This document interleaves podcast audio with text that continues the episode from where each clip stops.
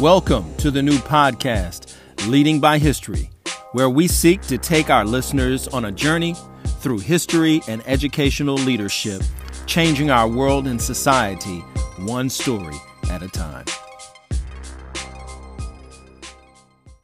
Any account of black history in America without the mentioning of Booker T. Washington or W.B. Du Bois is utterly incomplete.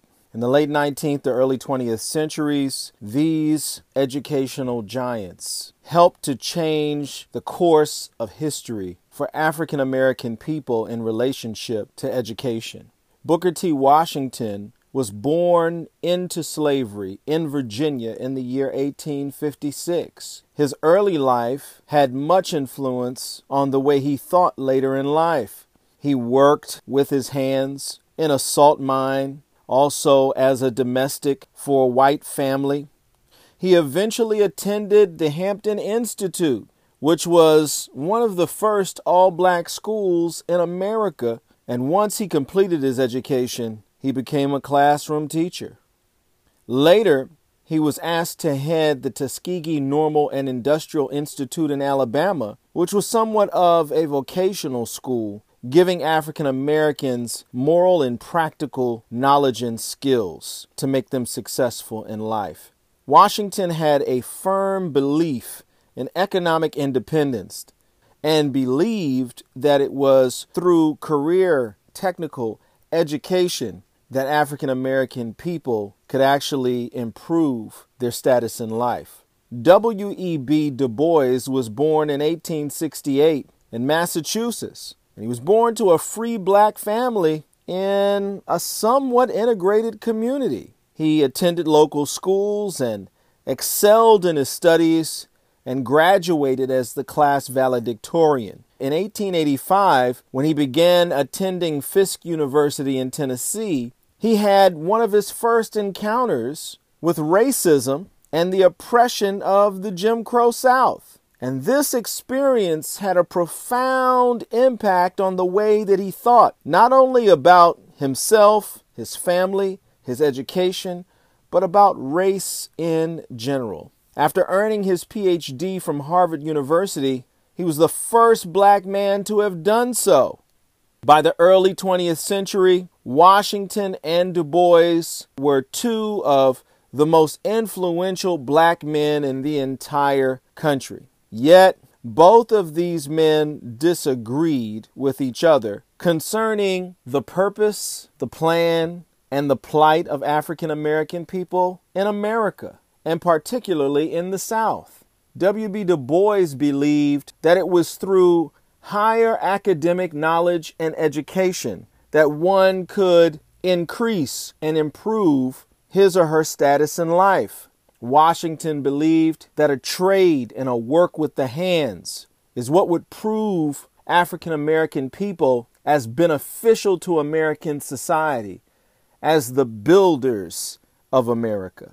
The two never saw eye to eye during their lifetime, but did agree that there needed to be massive changes and improvements to change the course of history and put African American people in a position of equality. And they both believed that black people in America had the innate ability to excel and to achieve just as much or even more than any other race of people in America.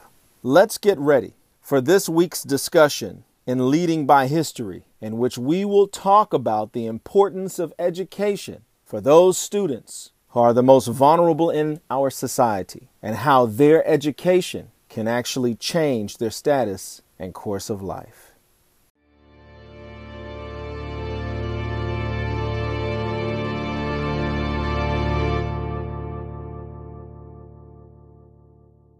We welcome you all back to this episode of Leading by History. We have a special guest with us today, Dr. Lynette Tannis who is on faculty at the Harvard Graduate School of Education. We welcome her to the show, and she's going to talk to us a little bit today about the school to prison pipeline, focusing really on the pipelines. Dr. Tannis, welcome to Leading by History. Thank you. Thank you so much for having me. I'm very excited for this podcast.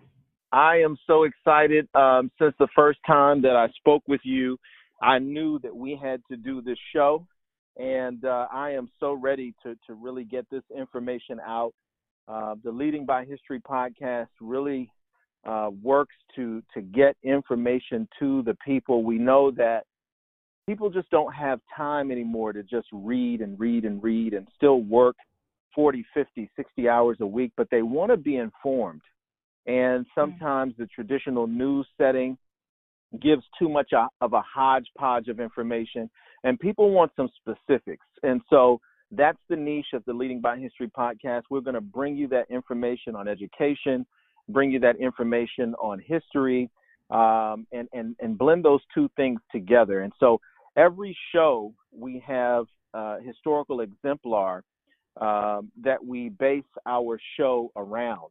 And I think that it's very important for us to take a look at the two figures that we're discussing in the beginning of the show when we're looking at W.E.B. Du Bois, properly pronounced Du Bois. Some people try to get French with it with the Dubois, but he, he stated clearly it was Du Bois. And, uh, and also uh, Booker T. Washington. And even though the two uh, bumped heads from time to time, uh, I think that their philosophy was that regardless of whether it was a career technical education or whether it was uh, for one going into academia as a part of the talented 10th, the key was that education was the um, w- was the foundation for success in American society, and I think the two would at least agree there that we have to teach um, our young people and train them to prepare them for the future. And so, um, as we we talk today about the uh, school to prison pipeline and really focus on that pipeline, we want the audience to keep in mind uh, those two men who really worked hard for the purpose of education. And uh, as uh, my alma mater uh, used to say, we have to be prepared to educate the least of these. And so, who else could that be but those children that are stuck in the pipeline that are many times overlooked? So, Dr. Tannis, we, we always open up the show with getting you to tell us a little bit about yourself because our audience always wonders, well, why why why are we listening to uh, these particular guests that you have on? They don't they may not know about you, some may. Uh, give us a run run down your resume. Tell us a little bit about yourself and what got you to being on faculty at the Harvard Graduate School of, of, of Education. And just tell us a little bit about how you got into the place and space where you are today, advocating for children uh, in that pipeline. Sure. Again, um, thank you so much uh, for having me as a part of this podcast uh, today. So, I started as a classroom teacher 23 years ago. I think it's important that people understand even what led me into education.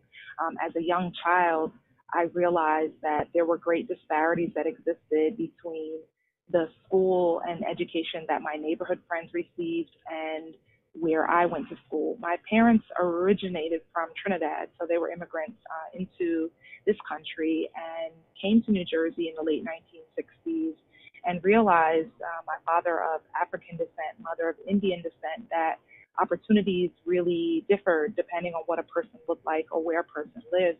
And so they had a theory that if they sent their children where wealthy white families sent their children for school, that we would receive a quality, a high quality education, and that we would be able to be competitive um, as we got older.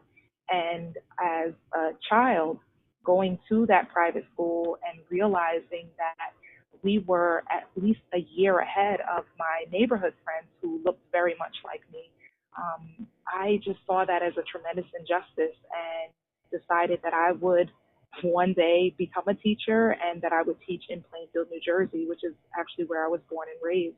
And so that was my first commitment to being involved in education. And I really wanted to make sure that, you know, no matter what a child looked like, no matter where they lived, that they would be respected, that they would be loved, that they would receive a high quality education that they deserve. And so in my teaching role. Uh, I also took on a literacy coordinator position, eventually a school principal. And in, in all of that, I was able to help um, really transform the learning environment. And I think that's just because of my commitment to excellence and just belief that every child can achieve high academic and behavioral standards. And so it was after uh, my school when I was a principal in Newark, New Jersey. We were ranked the number one school in New, in New Jersey for the most gains made, and the school had made AYP or adequate yearly progress. This is back in the No Child Left Behind days, um, and you know just to see the progress and the turnaround, um, making sure that the school was a healthy climate for our adults, for our children. Uh, that's when I decided to pursue a doctorate uh, at Harvard, specifically in the urban superintendent program. And I started there July of 2009. I thought my research was going to focus on effective school leadership because that was definitely one thing that I saw was a difference. Uh, the same way we talk about the the difference that a quality teacher makes versus an ineffective teacher is the same thing that I noticed of like, okay, how could these same schools that I helped turn around, they had school leaders, what was the difference? So I designed a research study and uh, that focused on the educational programs, really looking at it from a, a system and structural level in Florida, uh, spending time in four residential facilities. And that was my dissertation. And I graduated May of 2013. But the more I talked about this, the more facilities that I visited, I realized um, that people really didn't know. You know, I would still run into people who would say, wait, they have school for those kids, you know, and it's like, yes, they do, or they should, you know, have school for these children because these children are going to return to our communities. And so why wouldn't we want them to be educated while they're incarcerated? And so uh, mm. that work ended up getting published and came out. Uh, Palgrave Macmillan published that piece. It's titled Educating Incarcerated Youth The Importance of or exploring the impact of relationships, expectations, resources, and accountability. And so that came out uh, November of 2014.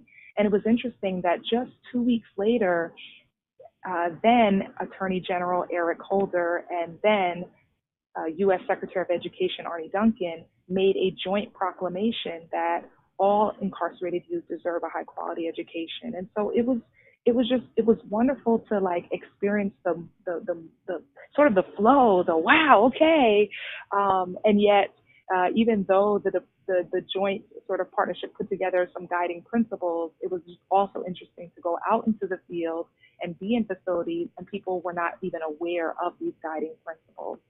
Um, but mm. fast forward in February of 2016, I was asked to teach a special topic seminar uh, back up at the Harvard Graduate School of Education. And after the dean reviewed the feedback from that, he is the one uh, that asked if I would consider designing a course there to be taught. Um, and so, of course, I, I feel like it started on Appian Way, and I, I truly believe that anyone in education, in any realm, whether it's research, practice, or policy, we, we have to know about this marginalized group because in many ways, uh, it is stemming from what's happening or not happening in our communities, in our schools, and it's it's kind of like enough is enough. You know, they've been in the margins for far too long, and it's just time to bring these children's lives to the forefront. I, I can't be upset with people who haven't thought about this population because, as I mentioned earlier, like I was in education since 1995. I started as a teacher, and it wasn't until 2009 that I thought about education for incarcerated youth. Um, and so, what I'm grateful for is that I feel like we're at least shining additional light into these spaces and just making people more aware, more better educated so that they can ask the proper questions and really make sure that like every child really truly is receiving the quality education that I believe they deserve, you know, and I'm just grateful that I have what I believe been sort of called to this work um, so that I can be a voice for this population. So let's go ahead and get into the meat of the conversation. Now that we know a little bit about you and your journey, um, let's really, you know, start to discuss and unpack uh, the the concepts and the ideas and um, the the the statements that you've been uh, making concerning this effort and let's go ahead and, and, and get into the meat of things. So, the, the first question I want to ask you is why do you think that there's a lack of light being shined mm-hmm. on the incarcerated population, specifically children of color and those uh, with special needs? Sure. I, I, would say, you know, based on our nation's history, uh, there are for sure um, people that we have marginalized and devalued. And we see that in our uh, children, people of color, uh, children with special needs.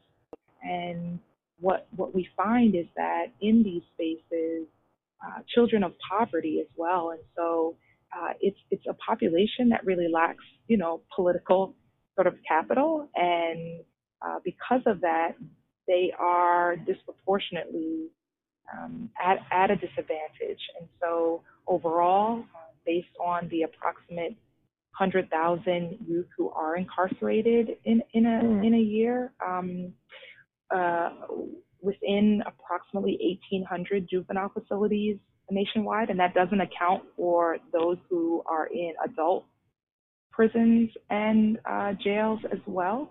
Uh, but 68% of the youth who are incarcerated in juvenile facilities are children of color. Um, there's a high percentage, as I mentioned, of children in poverty. Um, when there was a, a study that was done in terms of special needs, it was shown that where the children in traditional public schools, the special needs population is about 12%. Children who are incarcerated, that increases to 36%. So children with special needs are three times more likely to end up incarcerated. And so I just believe that, you know, based on the beliefs, uh, kind of going back to my introduction of uh, what happened with, with my parents, although I didn't say specifically, my father, who is uh, a, a, a, just a beautiful chocolate uh, colored skin, was working on ship engines and big truck engines and all this stuff in Trinidad and actually was offered the job in New Jersey without them meeting him, just based on his knowledge of what he was able to to share over the phone. And you know, when he arrived in New Jersey and called to make sure that that job was still his, they said yes, Phil, come on in. And when he went on in that morning, they looked at him and was like, oh, uh, actually that job's hmm. already been filled, but we have a car wash and we do need mm-hmm. help drying the cars. And so, uh, again, that's just one personal example, mm. but we know just based on the history of our nation and unfortunately other nations that it really is like, okay, well, what does your exterior look like? What are you sort of displaying? Um, do you have things or not have things? And then that's kind of how we weed out and discard the people that we truly feel like we should value or not. And I think this is just a continuation of that very flawed foundation. Mm. What does the data say concerning the magnitude of this issue? You gave us some some uh, some data about you know how how many uh, youth are you know being incarcerated and you know you, you gave us some facts, but just how what, what's the magnitude of this issue? How is this really affecting um, children in general, but especially, specifically and especially, um, you know, black and brown children, inner city children, impoverished children? Yeah. Well, the, the, the thing is, is that, you know, when you look at many of the mission statements for departments of juvenile justice, you will see that the first, sort of the first piece is to protect the public. It is not about restoring, rehabilitating, really truly seeing the child as a child, as a human being, and really making sure they get the services. That's not to say that that doesn't happen in places. For the majority of mission statements that I've uh, seen, it is really about protecting the public. And so part of that is just, well, you're here for the two years, so, you know, I'm just going to make sure you don't escape. Um, they are, you know, there's a term that was used um, uh, over a decade ago but you know the term warehousing and i would say in many places mm. we are warehousing our children and so when you think about that you know even for the child who wants to do better who you know for whatever reason was just caught up in that whatever it was that ended them adjudicated the the sort of the word that's used we use sentencing for adults, but the word adjudicated for, for youth. Mm-hmm. Um, and so they were adjudicated delinquent, even if they want a better chance uh, or, or just opportunities or to be sort of shaped and, and sharpened uh, in many places if the belief is still there that, you know, these are less than then there is no, even though funds are provided, there's no true investment in these lives. And so that equates to, you know, the, the funnel, the, uh, just a continuation of the system beyond the incarcerated youth facilities, but into the adult population. And in many of these places, you know, the recidivism rate is extremely high. Um, there was a study that was done at the adult level uh, a RAND report that was done that that showed that the uh, the adult well again this is just some of the terminology that we use but we refer to sort of those adults who are incarcerated as inmates. So the adult incarcerated population when they were exposed to educational programs they actually showed a recidivism rate that was 36% less recidivism. Mm. And so we understand that education does play an important piece to this. And yet, I think it's also important that people realize that within the juvenile justice setting, you know, it is really designed. Everyone, anyone in a juvenile facility will tell you it's all about S and S, which is safety and security. And education is not a priority. Education is just another piece of the program that they design for youth. And so, in the same way that mm-hmm.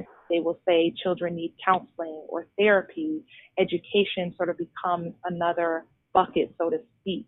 It's not that education we know how empowering education is. And so let that be the the foundation the ceiling the the sides everything. And oh yes maybe we do need to secure this space. Um, and so i believe part of what's needed is also just a, a shift in mindset as well. Hmm. now you you talk about some of the research that was done about you know looking at the adult population of those that are incarcerated and how you know, um, we can uh, examine and see and maybe determine recidivism rates, etc. There seems to be a wide focus on imprisoned adults, but there's not a focus on the vulnerable population of children in these institutions. I mean, we've seen uh, adult uh, inmates fight for the right to continue to earn a, a college education, uh, to get their GEDs, to learn a trade. Yet, we don't hear about these kinds of programs for children. We know that children in the state of Virginia, at least, um, they're able to uh, stay in juvenile educational programs until the age of 21. Okay, um, and alternative uh, schools here in Virginia, they have until the age of 21. They can continue to pursue an education until that age yet we do not hear about an, an advocacy for children to learn any type of trade or anything of that nature. If you've got people that are in alternative programming, right, those who have been kicked out of comprehensive schools or put out, mm-hmm. right, and and and now they're until they're 21, they're still going to school with kids that are 16, 17, 18, 19, but yet there is not a great focus on career technical education. Uh, there's not a, a, great focus on ensuring that those students make it to college and having those kinds of, of connections to get students into college. You know, wh- why is there such a great focus on adults who are incarcerated, but yet when it comes to children who are our most vulnerable population, there's just not the same type of emphasis when it comes to educating them. Yeah, no, that's a, another great question. And um, actually, that's really something that I wondered. Like I said, 10 years ago when I started exploring this, I think for one reason, again, because children, especially within these facilities, are a vulnerable population, a lot is done to sort of protect them, so to speak. Um, but that protection, uh, because they are children, has actually led to their demise almost, um, because then there's a lack of accountability that has been allowed to occur in many of these spaces. And, you know, to your point about vocational programs, educational programs, there was the Council of State Governments actually came out with a report. This was in November of 2015 called Locked Out Improving the Educational and Vocational Outcomes for Incarcerated Youth. And what they did is they surveyed the 50 states to just find out, you know, what programs were they offering their incarcerated youth? Was it comparable to the educational and vocational programs uh, that children within the community would receive who were not incarcerated. And it's sad to say, but only eight states, or 16% of our states, actually reported providing an educational and vocational program for their incarcerated youth that was comparable to the educational and vocational programs for children who were not incarcerated in their community schools. I think mm. part of the issue, again, going back to the lack of accountability, I mentioned the the approximate number of juvenile facilities nationwide. I think it's important that people understand that there's sort of a split. There's, you know, 55% of the facilities, according to the most recent Office of Juvenile Justice and Delinquency Prevention data, 55% of these facilities are publicly owned while 45% are privately owned by either for profit mm. or not for profit. And so, depending on the structure within the state, that also varies. In some states, it is the uh, Department of Justice, uh, juvenile justice, that's responsible for the education. In other states, it's the Department of Education. There's some states where it's the, the health or the children family services, uh, more of like the social services uh, department. In some states, they've created their own school district for facilities. And so there's so much variation that I, I feel like has also further contributed to this lack of clarity and lack of accountability for this population. And, you know, when I graduated in 2013, I, you know, I'm, I'm certified to be a school superintendent. That's what I was trained to be. I um, would feel very comfortable taking on a, a, a role. I, I, I, totally understand systems and and uh, and yet I I just could not believe the lack of, of research and conversation uh, regarding this population. And so I knew I knew back in May of 2013 that I'm supposed to be a voice for this population. And I tell my mm-hmm. students even that like that's what I feel like I'm doing. Perhaps, yes, I may be doing a bit more than that, but I still believe that I am serving as a voice. And so I think part of what needs to happen is, you know, we just need to have more conversations and really enlighten people. Um, I just feel like we we don't think about the children we don't see, and because they have been removed, and again, with the vulnerable piece, um, that we we just not making sure that they're being properly taken care of. So, what what are the support programs uh, for principals and teachers within the juvenile justice system? What have you seen? What's there? And and and and I guess by answering that question, we'll know what's not there as well. yeah. So, uh, in many places, um, the principals, especially if the principals belong to or the educators belong to the local school district, what you find is uh, there's just sort of joint training that happens, which typically just focuses on the children in traditional settings, um, not specific to those who are incarcerated, which, as we know, um, you know, is just a higher percentage of children dealing with um, complex trauma and other issues. And I would say even for you know, private facilities, uh, for profit, not for profit, a large percentage of their training is on, you know, takedown tactics, um, de-escalation mm-hmm. tactics, uh, you know, important pieces perhaps to the program, but nothing at all directly related to education. And so uh, every place that I've gone, I just feel like the educators have just been so warm and welcoming. And I think it's just because, you know, in the same way we've kind of like sent the children away, it's almost as if we've punished the adults who are there to care for the children. Uh, in the sense mm. that uh, very little is provided for them in terms of resources and support. I mean, in some places, in some states, they have uh, begun to invest in, you know, getting specific uh, training and resources for the educators. Um, but uh, I would say this is still an area that that's lacking. In many, many places, I uh, still um, meet principals and teachers who never had any pre-training, workshop, course, anything about what mm. this environment looks like, feels like, you know, what are strategies to work with this population. And so it's, um, it just, it just continues to increase the challenges that already exist in this challenging environment.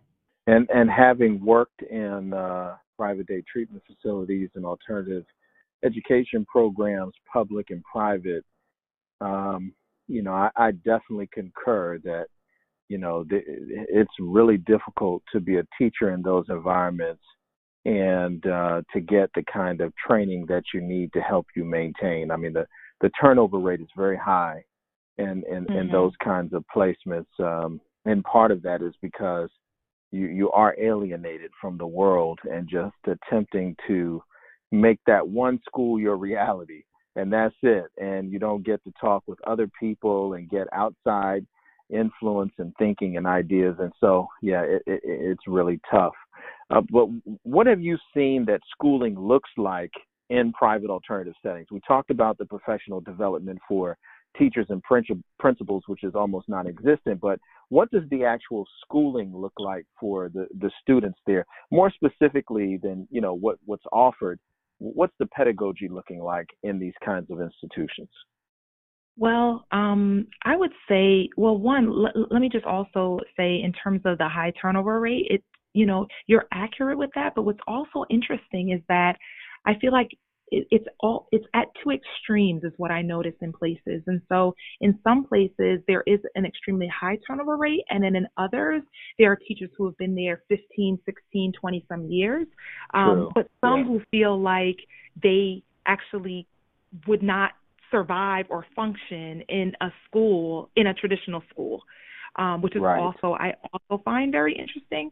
Um, but I think you know part part of what happens, and I think why uh, teachers sometimes become despondent in these spaces is, you know, even if they put forth their efforts to plan a great lesson or you know do something well with their students, it is it is highly likely that the students may not come to class on time. They may miss out on a significant portion of their learning time eh, because again the facility side does trump everything with safety and security. And so what happens is over time you just kind of start to maybe scale back or you just kind of lose heart even um, for what could be you know all of the possibilities that could exist but I would say a significant challenge is that in many places there are children, you know, ages 12 to 18, 19, as you mentioned.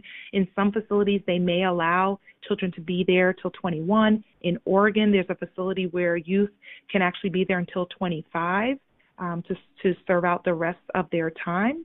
Uh, in some states, however, you know, the day before their 18th birthday, if they still have time to serve, they are automatically sent to an adult uh, facility. And so what happens is with this mix of ages and then also the range for just uh, what they are sort of wherever their levels are, whether it's basic math, algebra, or geometry, or tr- trigonometry. What happens is, is like, okay, well, how do I teach all of these things, you know, within this 50 minute block or whatever the time frame is? And so many times what you'll find is teachers will have, you know, photocopies or worksheets of materials and children have, you know, a manila folder, perhaps a a different color folder if if they're fortunate, but it's it's not truly tapping into the intelligence, the multiple intelligences that our children have. It is sort of just meeting this basic, well, he's in the sixth grade, he's you know, needing middle school math and he's in the ninth grade, he needs algebra.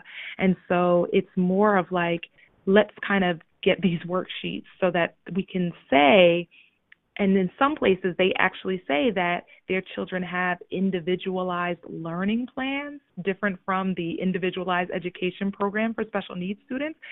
But it's easy to get excited about that, like, wow, you have an individual plan for every child. But when you actually ask for the artifacts for that, uh, again, what you find is a lot of worksheets um, which we know yeah. uh, don't work. Like that's is not um, stimulating in in any way. Um, not to say there's not a place for that. Sometimes to reinforce skills, but you know our children need just to be actively engaged in learning real world you know really truly taking on real world challenges and and demonstrating mastery of grade level standards by taking on those challenges whether that's through project based learning or STEAM or STEM education, you know, but really making sure learning to the extent possible is as hands on as possible. And so I would say, you know, you, you, you may see a mix, but for the most part, what I see in facilities is what I described with the sort of packets, packets of work. Yes, yes, the infamous packets. So, what is your level of engagement with this population in, in the pipeline? Because again, we, you know, uh, Dr. Michelle Alexander and others, they they talk about, um, you know, this this uh, school to prison pipeline and incarcerated males in the black community, and you know, um, but what is number one the actual pipeline, and and what is your level of engagement with the pipeline? So I will say again, going back to 2009 when I started researching educational opportunities for incarcerated youth, you know, people would introduce me and say, "Oh, this is Lynette. Oh, you know, her work is focused on the school to prison pipeline," and I would stop them right away and say, "No, no." I am concerned with what's happening while they're in the pipeline. And I felt like there were, you know, conversations that were happening about the school to prison pipeline. But I will tell you, after spending the length of time that I have in facilities and talking to the children who are like, Miss, I dropped out of school in the second grade. I left school in sixth grade. I see for sure that there is, in fact, a pipeline that needs to be totally dismantled um, based on the work even that the Justice Policy Institute and others have done. But it was demonstrated that you know, schools with uh, resource officers or police officers, uh, students in those schools are 11 times more likely to end up involved in the juvenile justice system. Uh, children who are suspended or expelled are three times more likely to be involved in the juvenile justice system. It was also determined, as it's going to be no surprise to you, but children of color who uh, typically, when they do receive t- some type of sanction, uh, it is for very subjective reasons. So, di- you know, woeful disrespect or was disrespectful versus uh, children of European descent, typically when they uh, receive some type of discipline, it is very objective. You know, uh, vandalism in the bathroom, smoking on school premises, again, you see the disparities that exist uh, depending on what children look like. And so mm. I think part of it is, again, going back to, to the ignorance and the belief that we have about some populations of, of children. And I think also, you know, that's kind of on the behavior side, but in Texas, uh, just to give one example, there was a school district uh, a couple of years ago. The superintendent actually uh, ended up being indicted because instead of them really trying to make sure their English language learners received, you know, extra resources and support, what they were doing was actually allowing children to skip grades so that they avoid avoided taking the 10th grade uh, assessment, state assessment. Um, students were finding out that they had graduated, even though they may have only finished a year or two. Um, and so, even on the academic side, it is evident that we are pushing children out of school. That is the term that I mm. actually started using uh, recently, within the last two years.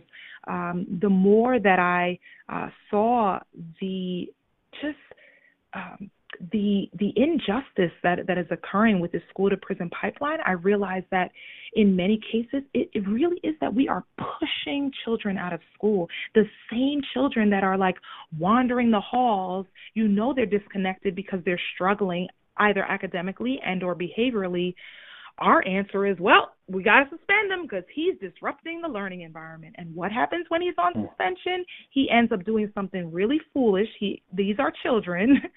um, they end up doing something really foolish that end up oh now they have an ankle bracelet again now they're involved in the juvenile justice system restorative justice practices are also really important having restorative circles and really mm-hmm. talking about what what transpired um, and you know, if you if you really truly believe in the lives of children, you will seek to understand. Your first no, no mm. matter what they've done and how angry or upset you are, you will really seek to understand. It's the same way as a parent to a child.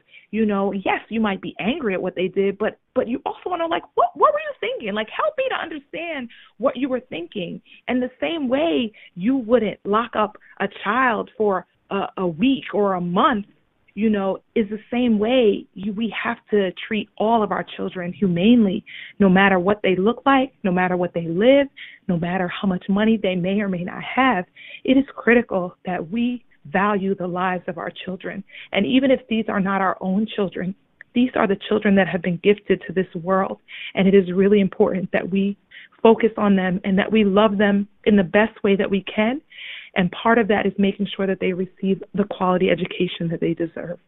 Mm. And I and I can hear that you're feeling what you're saying right now as you're you're talking about this and you gave those educators that are in the audience some ideas about what they can do to actually advocate for children, what they can actually do to help inspire children, educate children, and to to turn uh, this not only turn this this uh, the flow of this pipeline around and start getting people out of uh, institutions back into school systems where they can learn back to educational facilities, but also how to actually disrupt this pipeline and blow it up so that we don't even have to have it at all.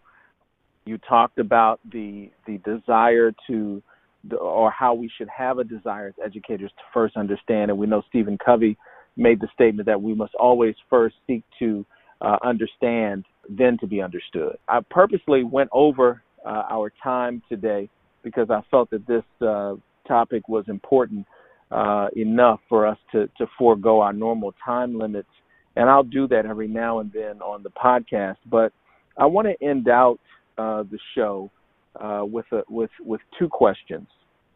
I'll ask the first one, let you respond, and then uh, we'll leave out with with the last question, which may be a little bit controversial and may put you on the spot a little bit.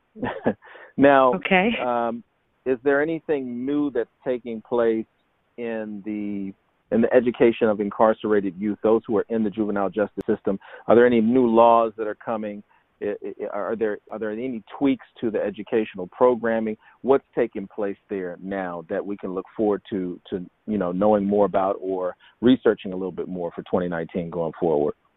I would say um, one big piece now, there is a focus on, I would just say for programs overall, that they would be closer to home. Uh, people are really starting to understand that, you know, again, it's I, I, I raised this question in, in a piece that I, I wrote some time ago, but you know, it's kind of like when does the punishment end and the healing begin? And so it's like we we send them away, and for many of them, they're hundreds of miles away from their family, and so people state uh, advocates are recognizing the importance of having um, that closeness. And so, even in South Carolina, I was on, on a call today uh, with the Department of Juvenile Justice, and you know they also have a like a close to home project that they're working on that's similar to what New York State uh, worked on a couple of years ago. And so part of that is getting uh, the the students closer to home, and that might be that they're also then being exposed to the community based educational programs. Um, over the years, there's definitely been a concerted effort to decrease the number of children who are incarcerated with a lot more community based or diversion programs. And so that's a great thing. Um, people are seeing on the education side as well just the importance of the transition piece so that what they're doing while they're incarcerated, uh, that there is a smooth transition when they go back either to their local school or if they are going to seek employment. Um, I think there's definitely a need for a greater partnership between the educational departments and what's happening within facilities, but I think that will come uh, in greater in greater depth when there is again just this continued awareness about what is and what is not happening in juvenile facilities. Okay, and now to to give to put you on the spot. Uh, okay. As we end out uh, as we end out the show, every every episode of Leading uh, by History, as I mentioned er- earlier, uses uh, a historical exemplar to be able to look at a person's life or an event to be able to wrap our conversation around. And since we're talking about the education of our most vulnerable population, we discussed two men at the beginning of the show Booker T. Washington, who believed in career technical education, learning a trade, hands on. And we've heard that uh, CTE buzzword coming up more and more, especially in the state of Virginia here. But you also had W.E.B. Du Bois, who believed that, you know, uh, black people should aspire to be a part of what he called the talented 10th to uh, get into academia, to get higher and advanced degrees, because it was through this type of uh, educational uh, framework that we could actually begin to change the course of the lives of, of black people overall. Who would you, looking at the difficulties that um, children are, are having within the uh, juvenile justice system uh, in being educated and looking at what happens when they leave, uh, what they've learned before they go in. Who would you be siding with in that that century-old uh, debate about whether or not you should receive a uh, career technical education or whether you should be pushed towards higher and advanced degrees? Well, I am a firm believer that there is a seed that's been planted in all of us, and that seed, like, is that passion that comes out and that we know like we we we have an idea maybe maybe not maybe not fully but like there's something within us that is like we really enjoy doing that also adds value to the lives of others. And i think it's really important that we help children really tap into that. Um, i believe that we are all gifted um, and so I think that there definitely needs to be a wide variety of options. I will just speak personally now. Um, our oldest son is 25. Um, Shakir is the uh, currently the uh, senior IT technician for Chobani, the Greek yogurt. Um, I was like, okay, you know, as a as a mother, I had Shakir at 19 years old. My husband and I weren't married at the time, um, so Shakir was with me from undergrad through through getting my doctorate. And of course, like he of course he was going to get his degree, but Shakir really didn't know what he wanted to do, but he was always like technology has always been his thing. And so as a parent, I had to just pray and let go and just pray that, you know, he would be on the path that he was supposed to be on. And he really he really fell in love with this technology piece and he found he's the one that found Western Governors University and he did earn his bachelor's degree in IT securities. And as we had a recent conversation, like, oh, so are you going to get your master's? You know, he's like, yeah, I thought about it, but mom, mm-hmm. in this, in this, you know, in this industry, the certificates mean much more than a degree. And so he actually just passed his level two for MAC um, certification. There's only a third level, and he said only 200 people worldwide have that. And so that's mm. sort of his next piece.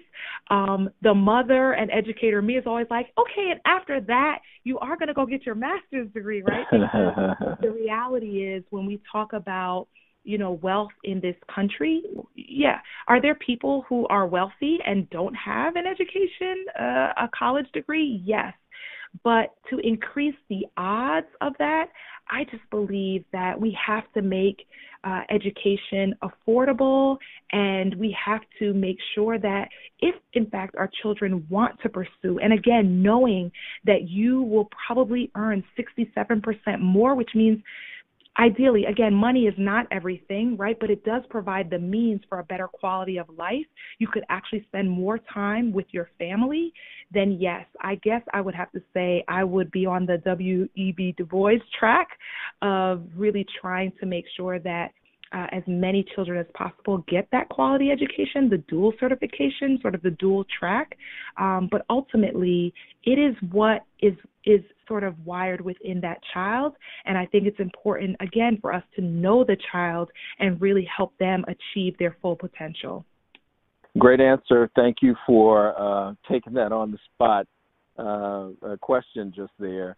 Uh, I was very interested in what your position would be. Well, we thank you so much for being with us today and sharing your time to talk with us um, and, and, and, our audience to educate us all about what's going on in that pipeline and what we can do to disrupt it and to prevent uh, students from being uh, pushed towards and in and through uh, that pipeline. And so um, we thank you again for uh, everything that you're doing, for the work that you're doing as a practitioner to get in the mix and help people turn uh, the system of education around for our, our uh, most vulnerable in our population, for the least of these, if you will. And um, from everyone here at Leading by History, we say to you, peace. Thank you so very much for having me. I sincerely appreciate um, the invitation to be a part of this. And I just want to leave you all with um, just sort of this final thought. It's actually from Frederick Douglass um, during his Blessings of Liberty and Education address in Manassas, Virginia in 1894. He said that if man is without education, he is as a poor prisoner without hope. But education, on the other hand, means emancipation it means light and liberty. To deny education to any people is one of the greatest crimes against human nature. And so, my hope is that as this podcast sheds light on the injustice, that we no longer deny our children, that we no longer commit the greatest crime against them, but that we provide them with the quality education they deserve. Thanks so much. And we say peace to you. Thank you. Peace to you as well. Thanks for tuning in to this week's Leading by History podcast, and we look forward to getting back together with you again on our next show. Until then, peace.